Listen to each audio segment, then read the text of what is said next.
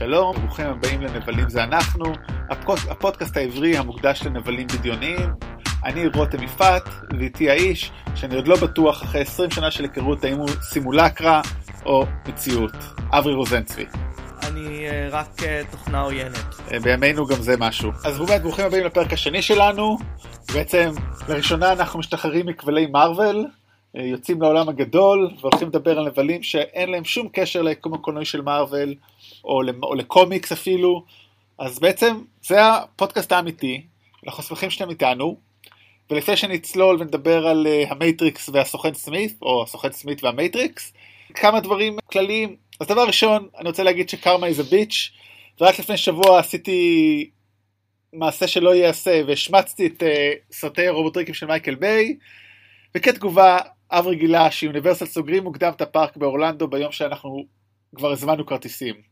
אז אני כבר מצהיר פה, לעולם לא אכפור במייקל ביי שוב, אני מתנצל, מתנצל, מתנצל. אז רגע לפני שמתחילים, כמה עניינים טכניים.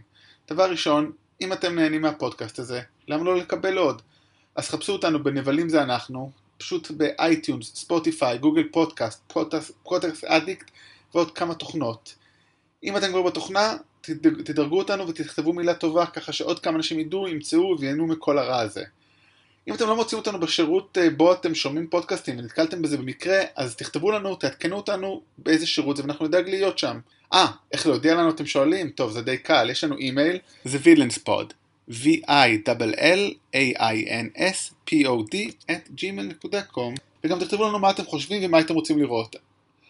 בנוסף גם נשמח שתעקבו לכן בעמוד הפייסבוק שלנו וגם מומלץ כי יש שם את כל ההגרלות שלנו וכבר השבוע יש לנו אחת. אז קצת אחרי שהפרק יהיה זמין אה, להורדה והאזנה אנחנו גם נעלה פוסט בעמוד פייסבוק שלנו, נבלים זה אנחנו, והוא קשור לסרט אותו אליו אנחנו מחכים כרטיסים, אתם שואלים בטח איזה סרט, אז זה ונום.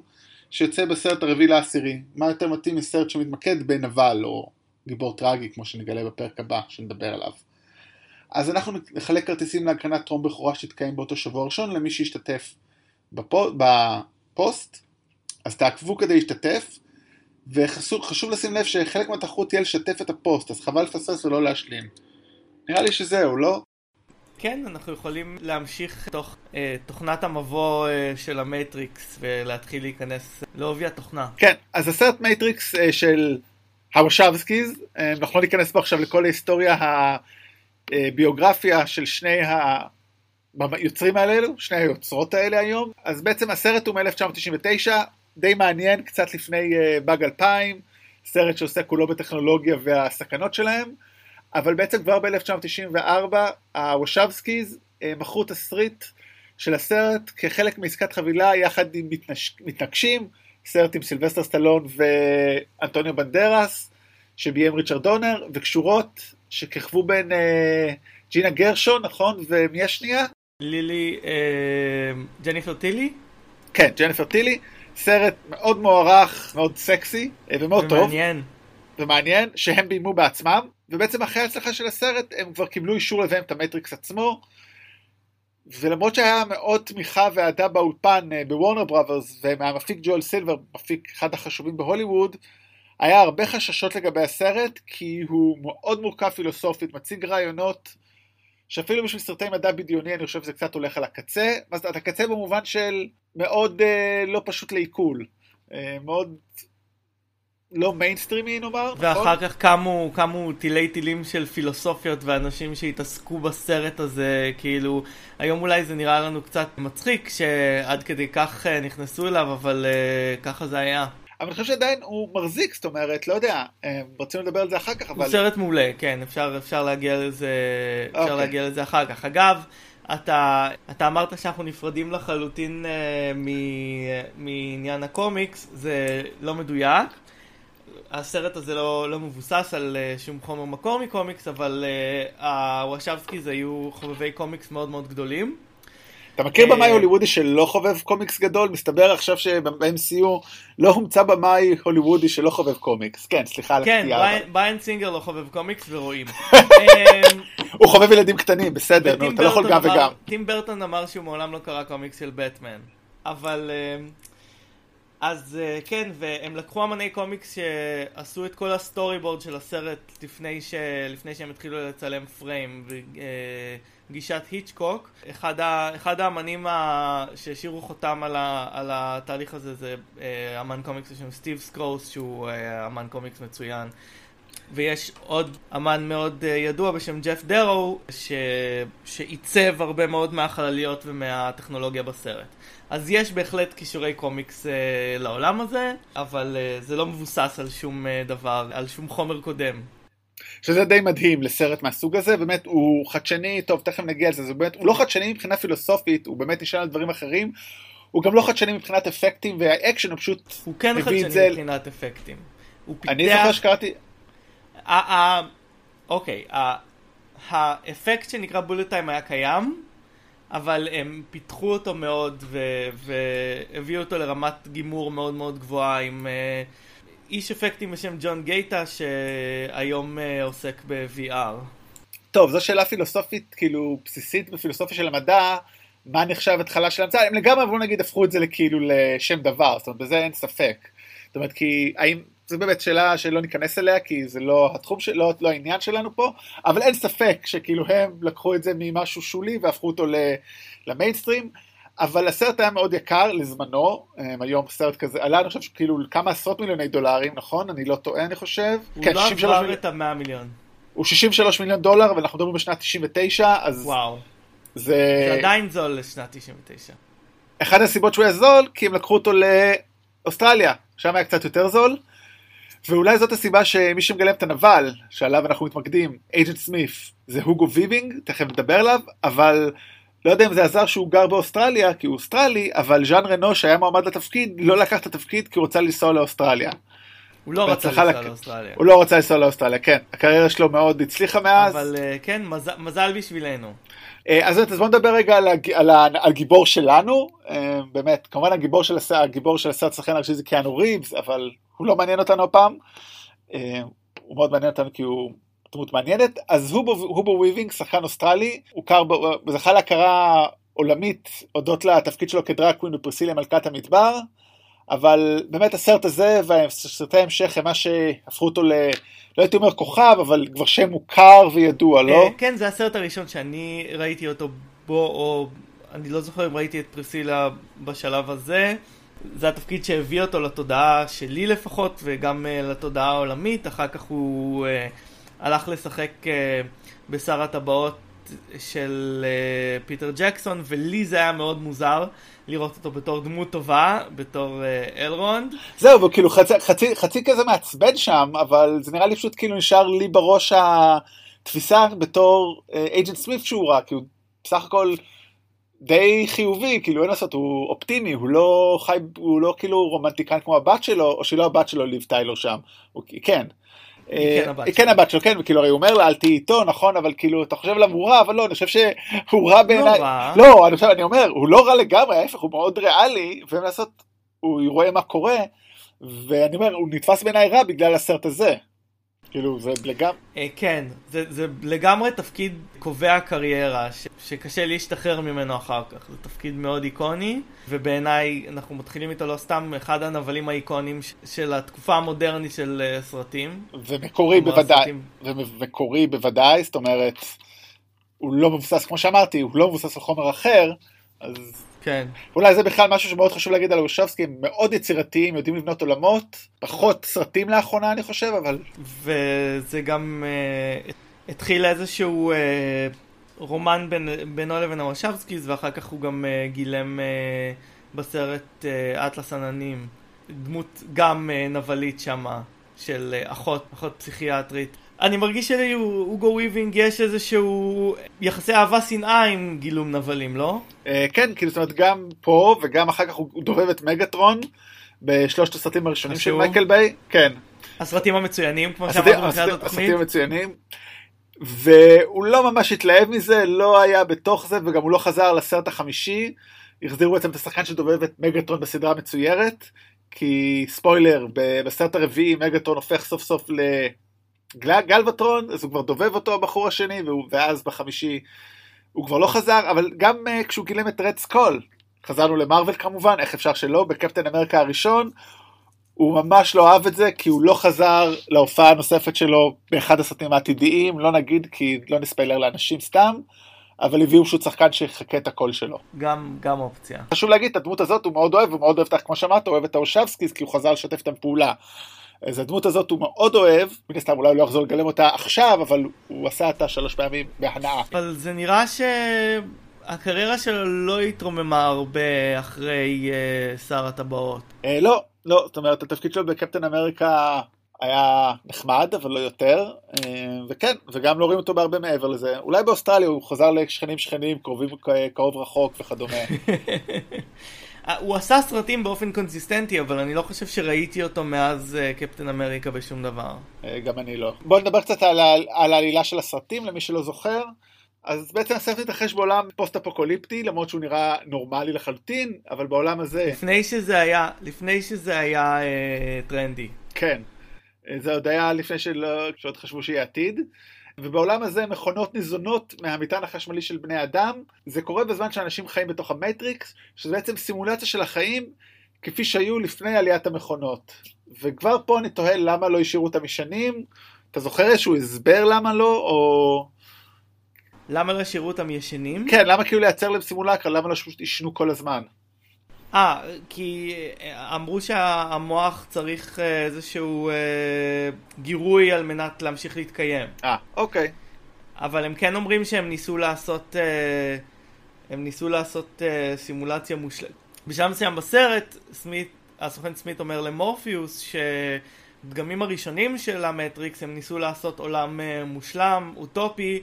והמוחות של בני האדם לא הסכימו לקבל את זה, וכל הזמן ניסו להתעורר, והאנשים מתו בגלל זה, ולכן הם uh, ניסו לחקות את העולם כמו שהוא. זה אמירה די משמעותית, ובאמת, כמו שאמרת, מורפיוס הוא, בסרט הראשון אנחנו, אנחנו חושבים שהוא מנהיג בעצם חבורת אנשים מוארים, שגילו את העולם כפי שהוא ויוצאים מהמייטריקס, ולהילחם במכונות, והסרט מתמקד בעצם בניאו, שמגלם אותו קיאנו ריבס, ש... מוצא מהמטריקס על ידי אה, טריניטי ואותו מורפיוס, אה, מורפיוס מגלם אותו לורנס פישבורן, את טריניטי מגלם את קרי ון מוס, והם בטוחים שהוא מגשים את הנבואה והוא האחד, שהוא בעצם מביא את הקץ למאבק בין המכונות לבני אדם. ובתוך... קרי אן מוס, לא? אה, כן. קרי אן מוס, כן, היא לא הולנדית. ובאמת, אבל בתוך, אבל כדי להילחם באנשים האלה, המטריקס מייצר סוכנים שמנסים לעצור אותם, והסוכן סמית' באיזשהו שלב לוקח את זה קצת אישית, ככה זה נראה. לסוכנים האלה יש אה, יכולות גופניות אדירות, בדומה לניאו, טריניטי, מורפיוס, בעצם יכולים לעשות מה שהם רוצים. היכולת האמיתית של הסוכנים זה גם לעבור לגופים אחרים, וככה הם נמצאים בכל מקום ואף פעם לא מתים. שזה אגב בעיה גדולה שיש לי עם הסרט uh, המטריקס, uh, אבל uh, נדבר עליה אולי uh, בהמשך. ובאמת, בזמן שיש לנו את העולם שבמטריקס, בחוץ המכונות שולחות זקיפים שמתקיפים את הספינה של המורדים, ששמה נבוכנצר, כמו אותו מלך בבלי עתיק, ובסוף הסרט ניאו ממש מגלה את היכולות האמיתיות שלו, לראות דרך הקוד ומביס עצמית. כל זה קרה לנו בשנת 99. וההצלחה הייתה אדירה, באמת אחת ההצלחות הקופתיות האדירות, הסרט עשה, עלה 63, הכניס 463, ו... Warner Brothers ראו מה טוב וביקשו מאחים וושאבסקי בואו תעשו עוד שני סרטים. והם עשו ב-2003 שני סרטים ברצף, מטריקס Reloaded ומטריקס Revolutions. אתה יכול לסכם אותם איכשהו? כי אני ממש כאילו, זה קשה לי. אני לא יכול להסביר את הפער שיש בין הסרט הראשון לשני השלישי מבחינתי. זה כמעט ברמת המשך, סרטי המשך לפסיכו מלטעות. רק שפה, רק שפה היוצרים המקוריים מעורבים, זרקו פשוט. קודם כל צריך לומר ש... כשראיתי את מטריקס הראשון הוא היה נראה לי כמו סרט שמכיל את עצמו, כלומר הסוף שלו הוא סוף, היה נראה. והסרטים uh, הבאים היו אכזבה מאוד גדולה, אבל uh, מאז שהסרטים יצאו, אני, לא, אני קראתי כל מיני דברים שלא גרמו לי לחשוב שהם טובים יותר, אבל שכן גרמו לי לחשוב שה... ה, היה ניסיון של הוושבסקיז להתמודד עם מציאות מורכבת בסרטים האלה. כלומר, אני חשבתי, אני חשבתי כשראיתי את הסוף של המטריקס הראשון, שבעצם מעכשיו הוא ישחרר את כל האנשים וכולם יצאו מהמטריקס והכל uh, טוב. מה שהוושבסקיז עושים ב, בסרטי ההמשך הוא להגיד, חבר'ה, זה לא כל כך פשוט, כאילו, יש אנשים שירצו להישאר במטריקס, יש אנשים שירצו לעזוב, יש פה גזע שלם של מכונות שלא יכולים פשוט ללכת ו- ולמות, כלומר, הם ניסו לטפל במורכבות, הם לא עשו את זה כל כך טוב. אני חושב שיש משהו בוושבסקיז שהוא מאוד מאוד נגד מוסכמות ונגד סמכות, ואני חושב שהם ניס... הם, הם קצת קנו את ה... they drank the Kool-Aid לגבי כמה שהם פילוסופיים, וניסו להרחיב את זה. על חשבון החדשניות באקשן ובוויזואליה. יש קריאה מעניינת של הסרטים האלה, אבל כסרטים הם לא כל כך טובים. אני חושב שאנחנו יכולים לדבר אה, רגע על, אה, על החוויה שלנו מהסרט. כן. כשראינו אותו ב-1999, אני כאילו שמעתי עליו קצת לפני שהוא יצא, לא הרבה. והוא העיף לי את המוח, אני חושב שהוא כאילו, הוא אחד מהסרטים האלה שבתור משהו הוא סוג של סרט מושלם. הכל יושב בו במקום, הסצנות אקשן עדיין מדהימות, הוויזואליה אה, יפהפייה, והוא, אה, אפשר עדיין לראות אותו, כאילו הוא סרט מודרני. אה, מאוד, אני באמת, אני לא זוכר איך שמעתי עליו, אני זוכר שהלכתי, ואני זוכר שחזרתי, כאילו בכל זאת הייתי כבר בן 18 כמעט, או... אבל עדיין הושפעתי ממנו כמו כשיצאתי משליחות קטנת 2 ורציתי לשחק בזה אז בכלל הלכתי לחדר כושר ואמרתי טוב הכאב הוא לא אמיתי אז אני יכול לעשות עוד תרגילים וכאלה דברים. כל כך השפיע עליי בצורה הזאת בגיל 18. לא דווקא כאילו זאת אומרת, ברמה הזה של וואלה זה מציג עולם אחר. ואחר כך למדתי פילוסופיה ואני באמת מבין שאוקיי כל מה שיש פה זה רעיונות של אחרים אבל זה לא משנה היופי לזקק את זה לקולנוע ולסיפור שהסיפור עובד זאת אומרת אם בפילוסופיה עמוקה או לא הסיפור תמיד עובד האקשן תמיד עובד. זה היופי של הראשון. השני והשלישי קצת פחות, בוא נגיד, אני לא יוצא לשירותים באמצע הסרטים, אני זוכר שבאחד מהם פשוט יצאתי פעמיים או שלוש כאילו בשעה האחרונה. זה כמה פשוט... אני זוכר את זה, אני חושב שהייתי איתך. כאילו באמת, כל, כל כך כאילו לא עניין אותי, ואני לא אספר גם, לא אכנס יותר מזה, אבל כשראיתי אחד מהם לפני איזה שנה וחצי שוב, זה היה אחרי שהיה לי קלקול קיבה. כאילו זה, זה באמת המקום של הסרטים האלה אצלי, זה לא שאני מזלזל בהם, אבל אין מה לעשות, הם כל כך נופלים, באמת. אני אומר, זה הרבה סיקוולים נופלים, ויש הרבה סרטי המשך שהם פשוט פח, כמו באמת פסיכו 2, כאילו זה לא סתם אני מביא פסיכו ומלטעות שוב, זאת אומרת, לקחת קלאסיקות ולהזנות אותם. אבל במקרים האלה זה לא היה קשור ליוצרים המקוריים, ופה, עד כמה שאני זוכר ויודע, פה זה לגמרי הם, אבל באמת, הכבוד שבאמת, אני לא חושב שהם עשו את זה בשביל הכסף, הם עשו את זה, כמו שאתה אומר, בשביל ה... עוד המשך בניית... הרעיונות. הרעיונות הם פשוט uh, בלו יותר ממה שהם יכולים כנראה. אז אולי רגע נגיד שתי מילים מה קורה בשני הסרטים הבאים. בעצם אנחנו מתחילים בזה שיש עוד תוכנות חוץ מהסוכנים, יש, וגם יש עוד ספינות, זאת אומרת העולם הרבה יותר מורכב.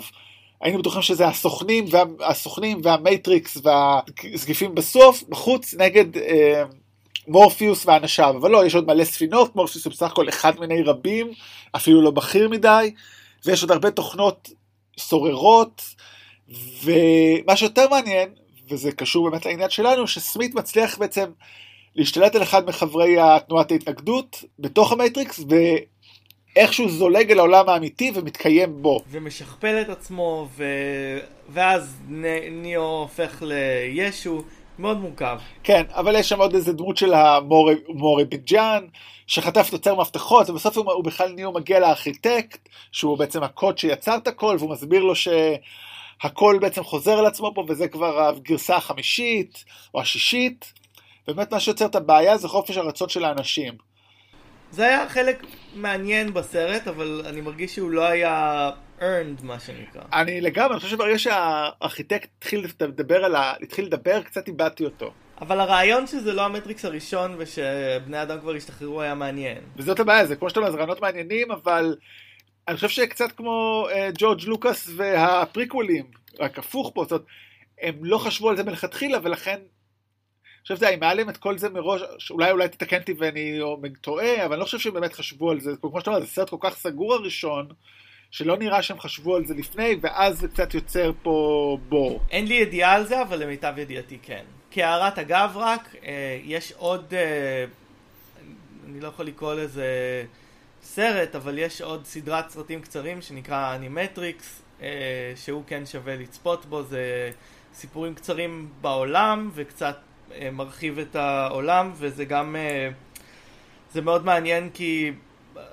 עוד, חוץ מקומיקס ההשפעה הגדולה על המטריקס הייתה אנימה וזה ככה, הם לקחו אמנים ובמים יפנים שיוסיפו לעולם הזה, זה, זה היה מאוד מעניין. אבל נחזור לסמית. אז סמית באמת, ואולי ככה, לפני שנתחיל לצלול, קצת לדבר על העיצוב שלו ואיך הוא לבוש ואיך הם בנו אותו, אז הוא נראה כמו סוכן ממשלתי קלאסי, חליפה שחורה, משקפיים שחורות, אוזנייה, אבל מאוד מרתיע בפרצוף הקר שלו. אני חושב שהפרצוף זה לא רק, הסוכן סמית הוא לא הסוכן היחיד, יש שם עוד סוכנים וכולם קצת על אותו שטאנץ, ומשהו בהם מאוד מפחיד, כאילו סמכותי ומפחיד, אבל לא מאיים, זאת אומרת אין בהם שום קריקטור, אה, מאפיין קריקטורי, הם לא סגולים ונקים כמו פאנוס, הם, אין להם מבטא מוזר, אין להם עיוות, הם אנשים באמת סוכנים, סוכני ממשל, אוקיי, זה משהו שמפחיד אותנו, אבל... הם, הם מייצגים באמת את, את, את הממסד, הם הממסד, הם חלק מהממסד והם מייצגים אותו. זה גם באמת uh, מעניין מצד אחד שבאמת יש ניסיון לעשות אותם דומים פיזית, את כל הסוכנים, ואם תסתכל על, יש לו שני sidekicks לסוכן uh, סמית שאני לא זוכר איך קוראים להם, אבל הם מאוד דומים פיזית אחד לשני השחקנים, וגם באמת הרעיון הזה שהם יכולים שהם יכולים לעבור לכל בן אדם שנמצא בתוך המטריקס, זה גם רעיון מאוד מעניין, וזה גם בעיניי בעיה גדולה של הסרט, כי כאילו המורדים שלנו, אה, והסרט שאוהב הרבה גם מ Star Wars אפשר לומר, אבל כאילו אה, חבורת המורדים שלנו, בעצם אה, הורגים, כשהם יורים על סוכנים שנמצאים בתוך בני אדם, הם הורגים את הבני אדם האלה. ובגלל שהסוכנים יכולים להיכנס לכל בן אדם, אז מורפיוס אומר לו באיזשהו שלב, או מישהו, אני לא זוכר מי אומר לו, אומר לניאו באיזשהו שלב, If they're plugged in, they're the enemy. כלומר, גם אם הם לא יודעים ובוחרים להיות ה... האויב, בגלל שהם יכולים להתגלם בהם בכל רגע, אה, הם, הם, הם יכולים להיות האויב, וזה מין הצדקה של הסרט בלי, בלי להידרש לעניין, לכך שהם הורגים הרבה אנשים אה, בסצנות האקשן, בעיקר בסצנת האקשן האחרונה, בפריצה ל, ל, ללובי של הבניין, הם הורגים המון אנשים שהם חפים מפשע, כחלק מהמבנה הזה. וזה בעיניי משהו בעייתי מוסרית בסרט, שהם אף פעם לא מתייחסים אליו חוץ מבשורה הזאת שהיא לא משכנעת בעיניי. באמת, אולי זה בדיוק מה שאנחנו רוצים להתחיל ממנו, באמת המוסר של הסרט. אז אני חושב שזה לא גילוי מרי שלנו, שהמטריקס הוא סרט מאוד פילוסופי, כבר הזכרנו את זה בכמה, בכמה דקות שאנחנו מדברים. וזה גם לא בטעות, הוושבסקיז עוד לפני שהתחילו את ההפקה, הכריחו את המשתתפים לקרוא כמה טקסטים, ביניהם סימולקה וסימולציה של ז'אן בודריארד, סטודנטים לקולנוע גם מחויבים לקרוא אותו. אבל הם לא מקבלים בין מאות אלפי דולרים למיליונים בשביל לקרוא אותו. לא, לא, אבל הם צריכים לכתוב עליו רפרט אולי. תקצר לכם את הספר ב...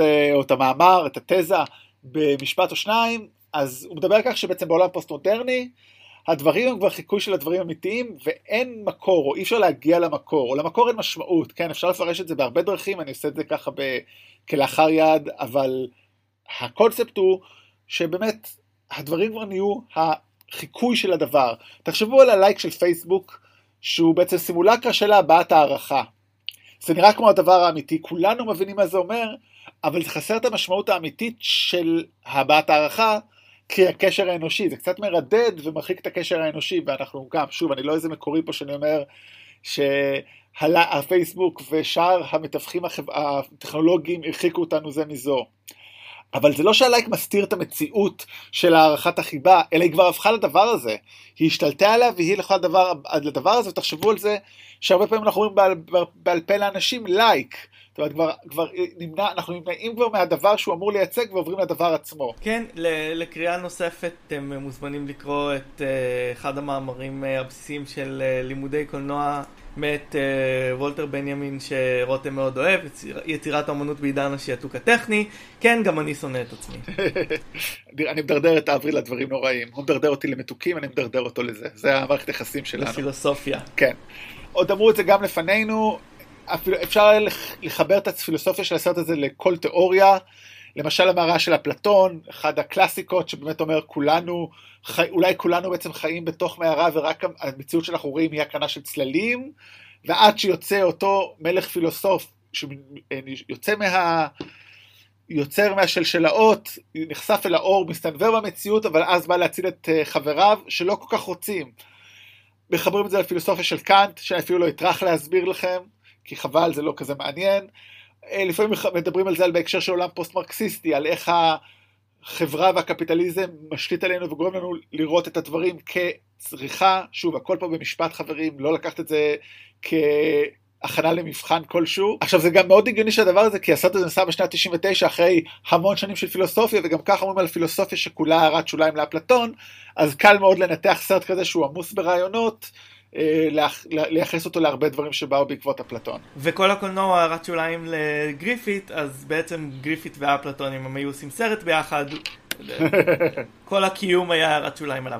אנחנו מאוד מתנצלים על בדיחות פנימיות של סטודנטים לקולנוע, כאילו ממש, אתם לא יודעים כמה. אבל אני חושב שזה גם בגלל שבעצם הסרט, בגלל שהפילוסופיה של הסרט הזה היא קצת שטחית, אפשר להגיד אותו על כל דבר. כלומר, זה, זה פועל יוצא של הדבר הזה, וזו פילוסופיה מאוד בסיסית, שאנשים לקחו אותה קצת זהו, אני רוצה, אני רוצה להדגיש, זה בסיסית ולא שטחית, כי אני חושב שהיא מאוד לא שטחית. סליחה, בסיסית. והיא מובנית סליחה. מאוד יפה, היא לא מובנית ב... דמויות שמדברות את הפילוסופיה עליה היא מאוד מבנה את העלילה ואת ההתפתחות אבל כן לגמרי בסיסית ולא שטחית. מקבל. אה, דבר נוסף שאפשר להגיד על, על פילוסופיה הוא שהיום, 20 שנה אחרי הסרט, 20 לא. כמעט, כמעט 20. כמעט 20, וואו.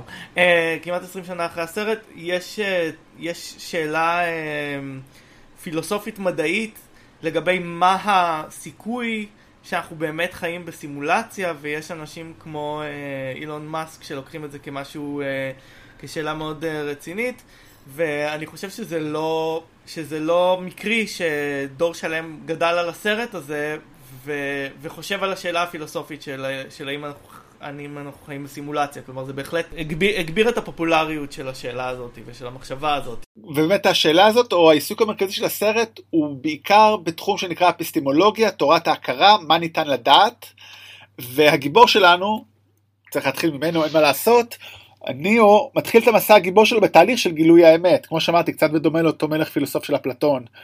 והמאבק שלו במכונות הוא בשחרור האנשים מחוסר הידיעה. הרי זה בעצם המלחמה פה. ובעצם מתוך המאבק הזה, מתוך התפיסת עולם הזה נגזר המוסר שבאמת הזכרת מקודם, ומה נחשב טוב ומה נחשב רע. האם אונס בתוך המטריקס הוא רע? עכשיו, על פניו, כן, כי כל החוויות שבמטריקס הן הרי חוויות הממשיות. אז מי שנאנס, או נאנסת, חווה את זה כאילו זה אמיתי. אז פה עולה השאלה, האם להוציא מהמטריקס הוא רע או לא. כי בעצם זה כל המטרה של הטובים, ואייג'נט סמית מנסה למנוע את זה, אבל אם העולם שהם חיים הוא כמו כל עולם, והגוף שלך משועבד, אז הדבר היחידי שבעצם רע הוא שהגוף שלך משועבד, אבל חוויות הן אותן חוויות, מה זה משנה? ובעצם הפשע היחידי הוא הרג, כי כשהורגים אנשים במטריקס, הורגים, הורגים אותם גם בחוץ, ואז באמת אין חוויה. אז אתה אומר לעצמך, מה הבעיה פה בעצם בלחיות בתוך האשליה? גם אני חושב שהפשע הגדול ביותר של מורפיוס ושל הסרט, הוא להגיד את המשפט No one can be told what the matrix is You have to see it for yourself. Unfortunately, no one can be told what the Matrix is. You have to see it for yourself.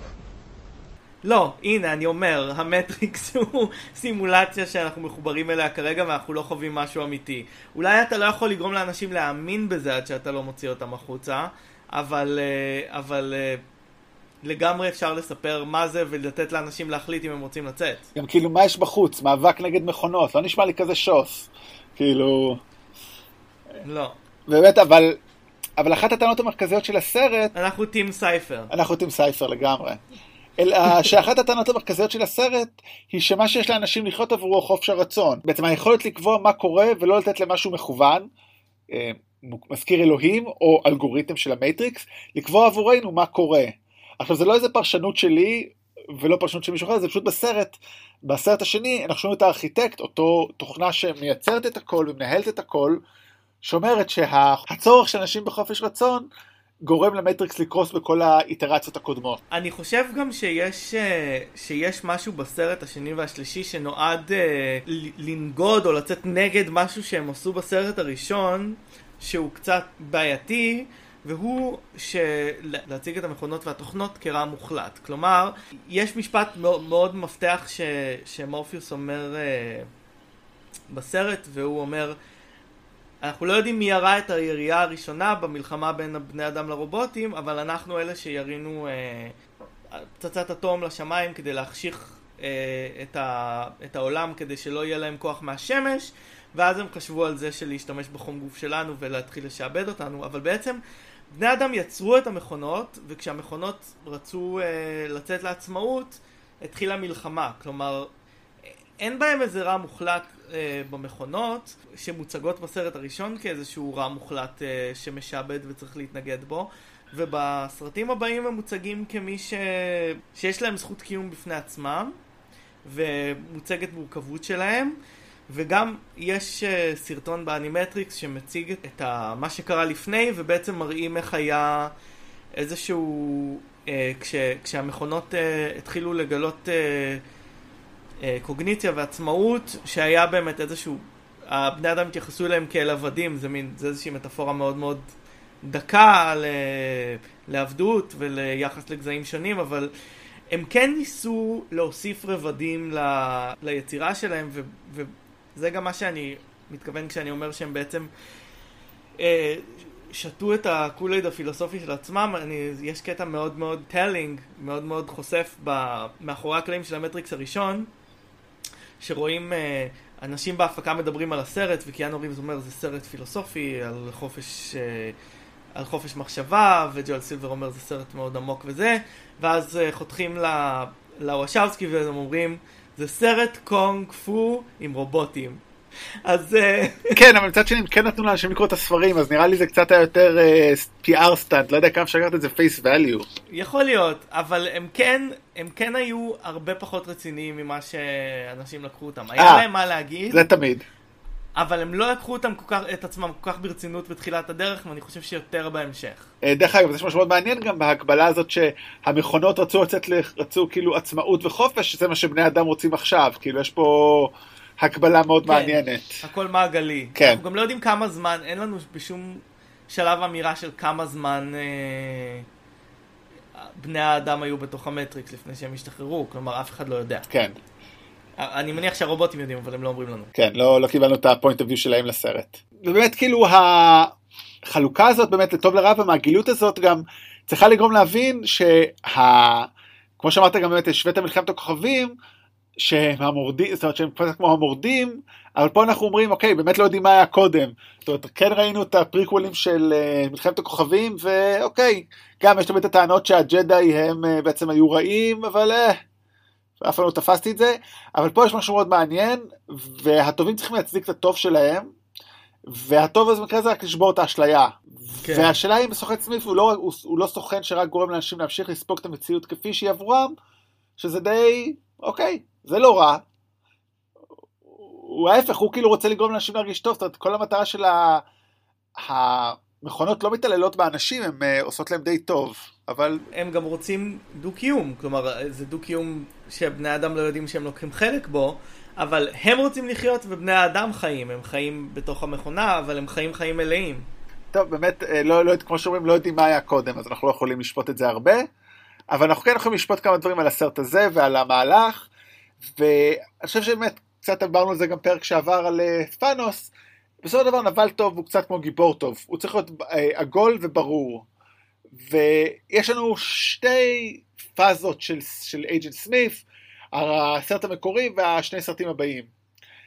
והסיבה לחלוקה הזאת היא מאוד ברורה אני חושב, כי בסרט הראשון הוא כולו בתוך המייטריקס, ובשני הוא כבר יוצא ויש פה שבירת כללים ודברים, ולכן קל אולי או חשוב לדבר על זה בחלוקה. ואני חושב שהוא נבל מאוד מעניין, כי הוא מורד זאת אומרת, הוא מורד במהות שלו, שהיא הנבל הראשי כביכול, כן? אם אנחנו מתייחסים, אם מקבלים את הטענה שהמכונות הן נבל, אז הוא מורד בזה, הוא לא מקבל את כל הקונסטלציה הזאת. הוא יוצא, הוא יוצא למסע משל עצמו. כן. כלומר, הוא משנה, הוא משנה את דעתו אחרי שהוא מנוצח על ידי ניאו ב, בסוף הסרט הראשון, הוא משנה את הפילוסופיה שלו, שזה מאוד מעניין. רע שמסוגל לשנות את הפילוסופיה שלו ואת איך שהוא רואה את העולם. כי קרה שינוי בעולם. זאת אומרת, מעניין איפה הוא היה בכל המטריקסים הקודמים. כשיצאו, או שהוא לא היה, או שהוא גרסה, ובגלל זה הוא... אולי הוא חדש. אולי הוא חדש, או אולי הוא... זאת אומרת, תכף נשאל איך הוא מתפתח להיות כזה. עכשיו, אני מאוד מקווה שזה לא יהפוך לאמירה חוזרת אצלנו, הניסיון למסגר את הנבל כטוב, אבל כמו שאמרתי, אני חושב שבקונטקסט מסוים, סמיף של הסרט הראשון הוא לא נבל, הוא בסך הכל מנסה לגרום לאנשים להמשיך לחיות באשליה הדי מדהימה הזאת. אוקיי, okay, והסיבה שאני חושב שהוא נבל, כלומר, יש לנו אנשים ב, בעולם שלנו, שאנחנו יכולים להגיד, אוקיי, הם עושים דברים רעים, אבל בסך הכל הם רק מנסים לנסות לשמר את הסדר הקיים, והם uh, עושים מה שהם רואים לנכון. אבל אנחנו רואים מהר מאוד בסרט שסמית לא פועל רק ממניעים uh, uh, טהורים, במרכאות, של, uh, של רצון לשמר את הסדר הקיים, למרות שזה בעצם המנדט שלו, הוא לא אוהב את בני האדם. הוא רוצה לסיים את המרד הזה כדי שהוא יוכל להפסיק להיות בעולם. הוא אומר אה, למורפיוס כשהוא תופס אותו בגועל אה, שהוא שונא את הריח של העולם, שהוא מרגיש שהריח הזה דבק בו, הוא מתחיל לדבר בצורה לא הגיונית בשביל מכונה. It's the smell. If there is such a thing. Feel saturated by it. I can taste your stink. Every time I do, I fear that I've somehow been infected by it. It's repulsive, isn't it? I must get out of here. I must get free. הוא בעצם מוכיח לנו הצופים שהוא הפך להיות קצת אנושי בשהייה בעולם הזאתי. כלומר, הוא בעצם, אנחנו אומרים, הוא מנסה לשמר את העולם כאיזשהו סטטוס קוו בין בני אדם למכונות, זה, זה הקונספט שהעלינו. אבל הוא אומר למורפיוס שבני אדם אה, הם אה, סרטן והמכונות הם, אה, הם התרופה, והוא אומר את זה לפני שמירי רגב הפכה את האמירה הזאת לפופולרית. ו, וגם עוד, עוד אלמנט של סמית בתור משהו נבלי, וזה אני חושב קשור מאוד לעולם של, שאנחנו נראה בסרטים של הוושבסקיז, והוא שסמית כסוכן של הממסד מנסה למשטר זהויות. כלומר, המורדים שלנו שיוצאים מהמטריקס מייצרים לעצמם זהות חדשה כשהם יוצאים מהמטריקס. קיאנו ריבס קורא לעצמו אה, ניאו ולוקח את הזהות הזאת כ- כזהות חדשה, אבל הסוכן סמית ממשיך לקרוא לו מר אנדרסון. הוא לא מקבל את, ה- הוא לא מקבל את, ה- את השינוי הזה בו. יש הרבה מאוד בסרטים של, אה, של הוושבסקיז על זהות. ובחירת זהות זה מקבל uh, הרבה מאוד ביטוי בסרט אטלס uh, ענן. אם אנחנו מסתכלים על הביוגרפיה שלהם, אנחנו יכולים לראות את העניין שלהם uh, בזהויות uh, uh, בחיים, uh, בחיים שלהם, בחיים, בחיים עצמם, אבל uh, אני בהחלט חושב ש, שמשטור זהויות הוא, uh, הוא מעשה נבלי uh, של סמית שמטריד את הוושאוסקיס. אז אני רק רוצה לחלוק על החלק הראשון של הטענה. כי כל האמירה הזאת של uh, בני, שהוא שונא בני אדם, אני חושב שזה רק מוטיבציה כדי להניע אותו, אבל הרי הוא לא, הוא לא הולך והורג בני אדם בעולם האמיתי, הוא בסך הכל עושה את התפקיד שלו להמשיך את האשליה. ועכשיו זה בא לידי ביטוי במי שאולי הוא באמת הנבל האמיתי של הסרט, סייפר, בגלומו הנפלא של אה, ג'וי פנטולני, פנטולני, פנטוליאנו, איך אומרים את זה? כאילו? פנטוליאנו. אה, אוקיי. ואת, אבל שמעתי, אה, שמעתי אמנים שמדברים עליו, חברים שלו אה, מדברים עליו כג'ו פנטס. כן. אנחנו יכולים גם אה, לאמץ את זה. לגמרי, ג'ו פנטס, שבאמת מי שלא זוכר, הוא החבר בצוות של מורפיוס שמסגיר את מורפיוס והחברים, אפילו רק את מורפיוס לסוכנים, אבל אז הוא הולך והורג אותם. זאת אומרת, זה לא משהו שבסרט לפחות לא רואים את... סמית אומר לו לעשות, זה נשמע שדי הוא עושה את זה בעצמו, אולי כדי שלא ידעו שזה הוא, וכדי שלא יעלו עליו שהוא... הוא גם עושה את זה בחד... הוא עושה את זה בחדווה כן. גלויה. ולכן אני אומר, אני חושב שהוא באמת נבל, אני לא חושב שלפחות, שוב, החלק הראשון שלך טענה שסמית שונא בני אדם, הוא שונא בני אדם כי הם מפריעים לו לתפקיד. אתה יודע, אז אני לא חושב שזה הופך אותו לנבל. במיוחד אם נתרחק מזה בסרטי המשך. במיוחד בסרטי המשך, ברגע שהוא באמת רוצה להשמיד את הבני אדם בחוץ, ומנסה להשמיד את המייטריקס ואת הכל, הוא לגמרי נבלי. אבל אני חושב שבחצי הראשון הוא קצת פחות. ואני חושב שזה מה שהופך אותו לנבל מאוד מעניין, וזה גם מה שאמרת, זה גם בניגוד לנבלים המכניים האחרים פה ובסרטים אחרים, הוא, הוא דמות מורדת שמתפתחת. והוא, והוא מתקדם עם הסרטים, כי בהתחלה הוא... אני, אני רוצה רגע... אה... להדגיש פה נקודה שאפשר לקרוא בין השורות, אה, חברים. אם תפריעו לעבודה של רותם, הוא יהרוג אתכם. זה בעצם מה שהוא אמר פה שהוא מאמין בו. אה, רק שימו לב. אה, להזכיר לכם, אני עדיין מחפש עבודה בתור מנהל מוצר, בלי קשר למשפט הקודם. וככל שהסרטים מסתעפים, גם המוטיבציות שלו. ואני חושב שזה, אני לפחות בתור מישהו ש... שוב, אם לא, אם לא היה ברור עד עכשיו קצת פילוסוף, אבל uh, עם חשיבה, אוהב לחשוב על דברים בצורה כזאת, גם יצא לי להיות uh, עוזר הוראה בקורס על טכנולוגיה ומדיה. ואחד הדברים שם ככה ש... של יובל דרור, דוקטור יובל דרור במכלל למינהל, מאוד מומלץ, ועסקנו שם הרבה בקוד ואינטליגנציה מלאכותית, ואחד הדברים ככה שאחד המאמרים שם היה, היה מושג של לורנס לסינג, אה, פרופסור למשפטים אמריקאי, שאפילו התמודד על ראשות המפלגה הדמוקרטית בשנה שעברה, אבל רגע לפני שזה התחיל פרש, אולי עדיף.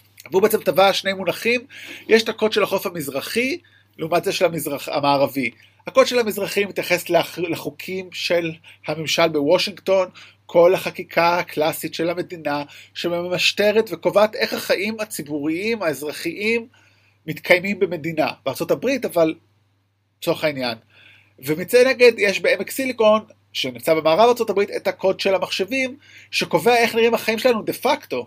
במיוחד היום, זאת אומרת, זה ספר שנכתב ב-99 יחד עם הסרט הזה במקרה, אבל הקוד כמובן היום, כל המערכות כמו פייסבוק, גוגל, אובר, הן משטרות אותנו וקובעות לנו איך לחיות במידה זהה, אם לא יותר אפילו לפעמים, מהמדינה.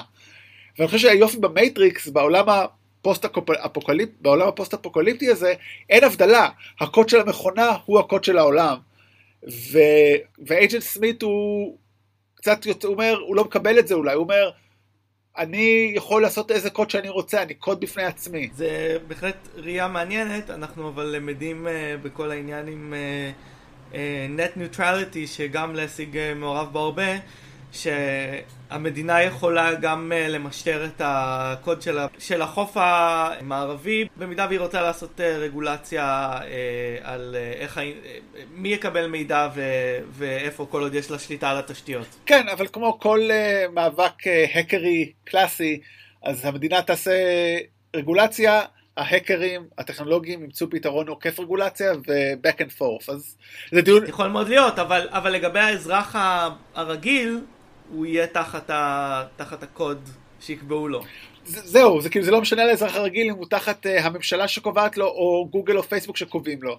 הוא בסך הכל האזרח הקטן שחלק מה Matrix. לאזרח היום לא משנה, כאילו לא מעניין אותך אם ה Matrix שלך נקבע על ידי המזרח או מערב. אז זה היה חתיכת עיקוף, אבל זה עוזר לנו קצת להבין באמת את המוטיבציות, אני חושב, של סמית בסרטרת השני והשלישי, שהוא ממציא את עצמו מחדש, כי דבר ראשון, הוא מורד במכונות.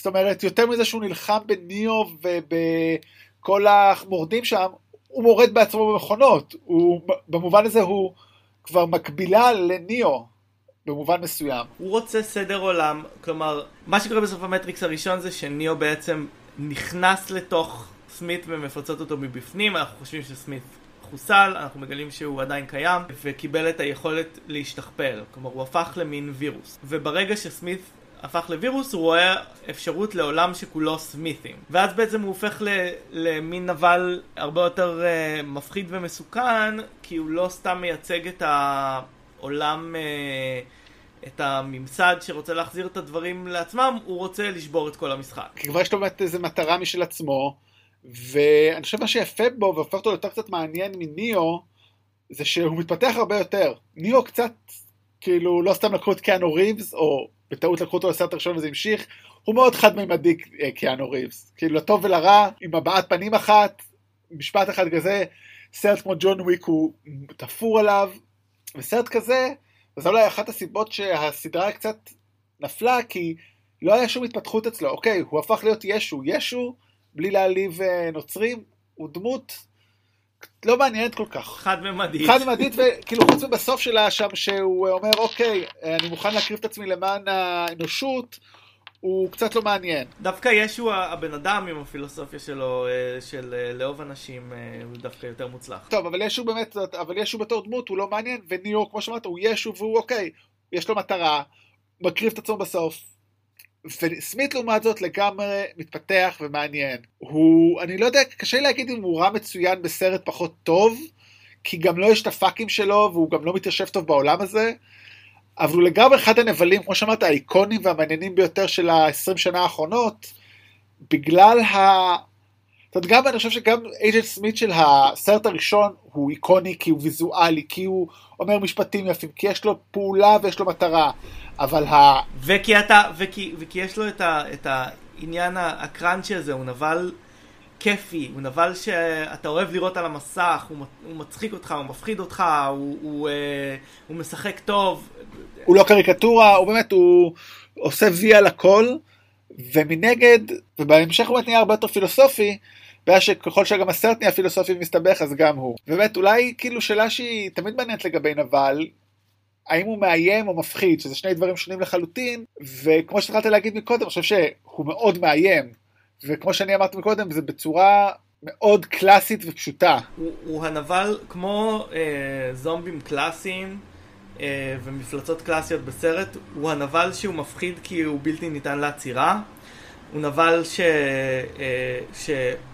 אה, רודף אחריך ואין לך שום דבר לעשות חוץ מלברוח אה, ממנו, הוא מין unstoppable force, הוא לא ממש דמות אלא יותר unstoppable force, הוא מאוד מאוד חזק פיזית, אה, ולפני שניאו הפך להיות ככה נינג'ה מואר, אסור היה להתעמת חזיתית עם הסוכנים, כי מי שהתעמת איתם חזיתית מת.